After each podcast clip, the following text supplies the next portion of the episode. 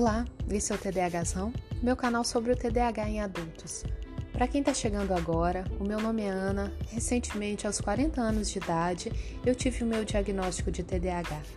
O episódio de hoje faz parte da série Diagnóstico, que está dividido em partes. Hoje eu continuo o relato de como aconteceu o meu diagnóstico em março de 2020. No episódio anterior eu falei sobre a minha consulta com a psiquiatra, sobre a ansiedade que eu estava vivendo naquele momento e o meu encaminhamento para uma avaliação neuropsicológica. A partir daí eu recebi uma, algumas perguntas e questionamentos no Instagram, TDHzão. Quem não segue, segue lá que sempre tem novidade. E algumas pessoas queriam saber é, principalmente o que, que é a avaliação neuropsicológica. Antes de eu responder, eu quero falar que todas as minhas respostas aqui, elas são como paciente. Eu não sou profissional da área, eu tenho TDAH e fui diagnosticada recentemente e eu estou compartilhando com vocês o meu relato sobre a minha experiência, que eu espero que ajude vocês. Então vamos lá.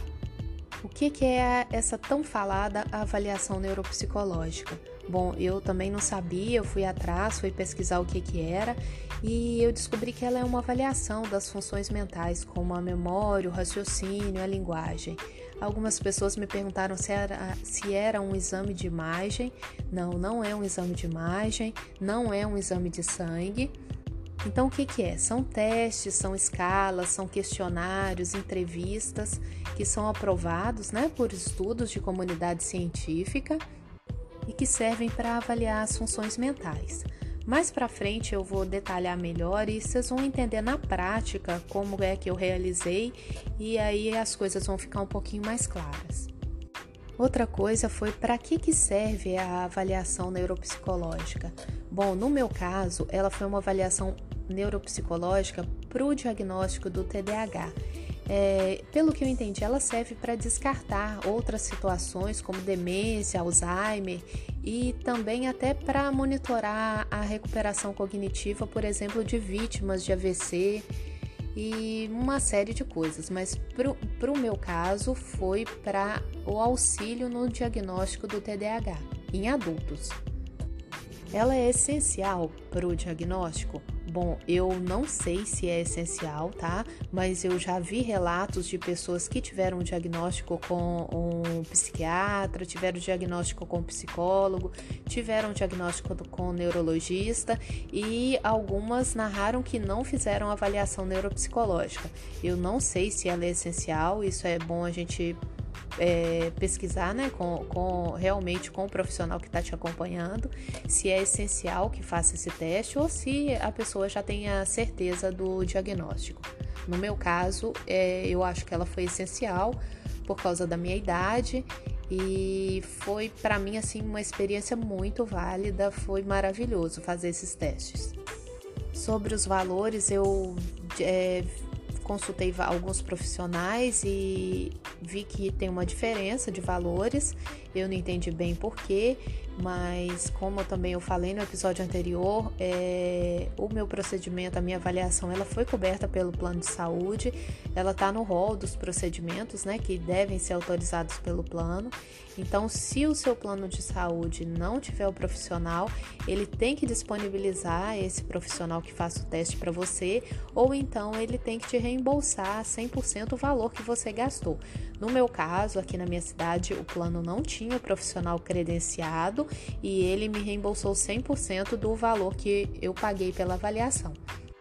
Quando eu escolhi a profissional, é, eu entrei em contato com ela, perguntei se ela fazia o teste, é, a avaliação neuropsicológica, né? E eu fiz essa pergunta pelo WhatsApp, ela não sabia quem é que estava falando com ela, e aí ela me perguntou é, quantos anos tinha a minha criança. E aí eu retornei para ela falando que a criança era eu e que eu tinha 40 anos.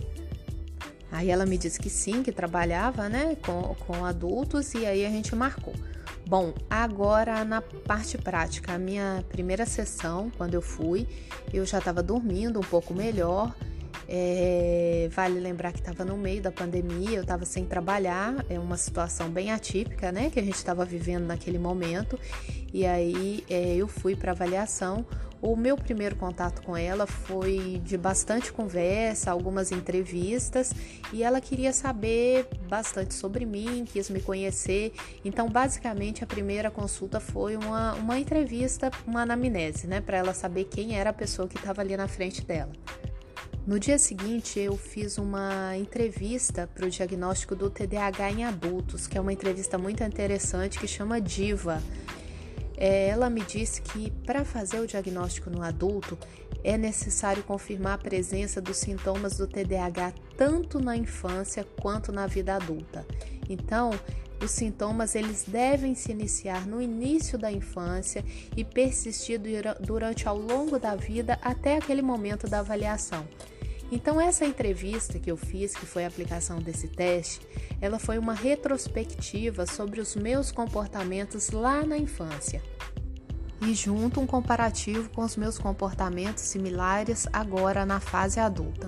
Então, basicamente, é, esse teste, essa entrevista, né, um teste que funciona como uma entrevista, ela funcionou da seguinte forma: a neuro me perguntava sobre um sintoma e perguntava se eu reconhecia ter ele no momento atual.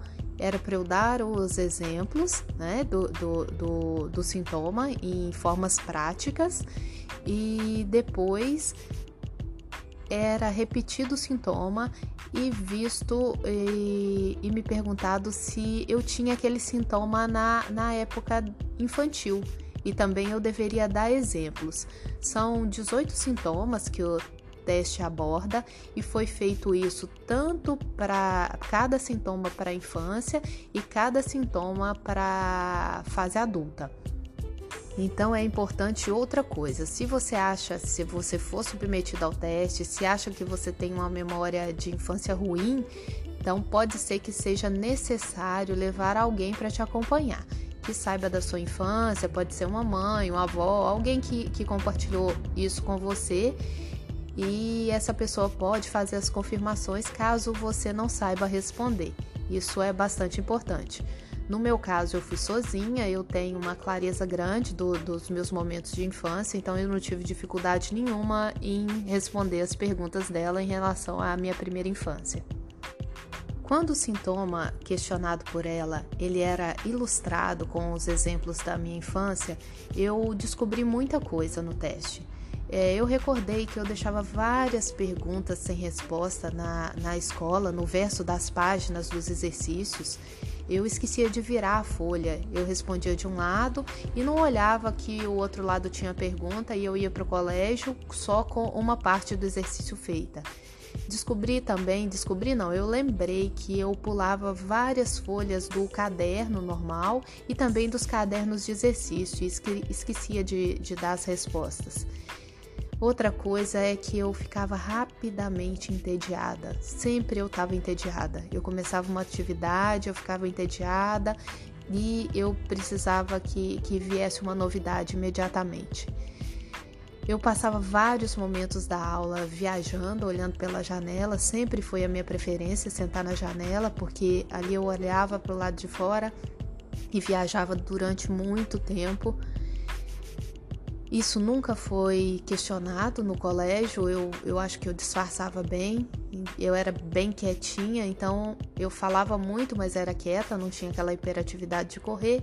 E quando eu ficava entediada, eu olhava para o lado de fora, ficava olhando as árvores, o jardim do colégio, e a hora ia passando e eu ia perdendo o conteúdo. Outra coisa que eu lembrei na infância é que sempre eu perdia os meus chinelos, eu saía para brincar na rua e aí eu deixava o chinelo e voltava para casa descalça. Então eu perdi as contas dos chinelos que eu perdi. Então desde aquela época eu já perdia objetos.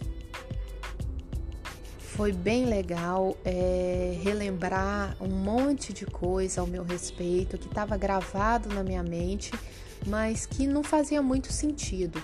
Então, quando elas foram relacionadas por mim com a fase adulta, como eu sou hoje, e olhar para a infância, ver, ver aquele comportamento da infância, que apresentava de uma forma e hoje ele se apresenta de uma outra forma, mas na verdade o sintoma é o mesmo, foi bastante revelador. Eu trabalhei com exemplos, né? E isso é uma coisa individual de cada um. Cada um vai ter seus exemplos, cada um vai perder a, as coisas, alguns não vão perder, mas foi bem legal porque me enriqueceu bastante saber mais ao meu respeito e relembrar essa fase tão distante da minha vida. Eu fiz uma catarse com muito autoconhecimento e ali naquele momento eu comecei a fazer as pazes com aqueles comportamentos ruins. Eu saí daquela segunda sessão com a cabeça a mil, com o coração bem mais leve e é isso. Eu vou ficando por aqui. Vai ter mais episódios, aguarde. Esse já tá ficando muito longo. Se você tem TDAH, é adulto, esse conteúdo pode lhe interessar. Siga no Instagram, TDAHzão. Sempre tem novidades por lá. Até a próxima!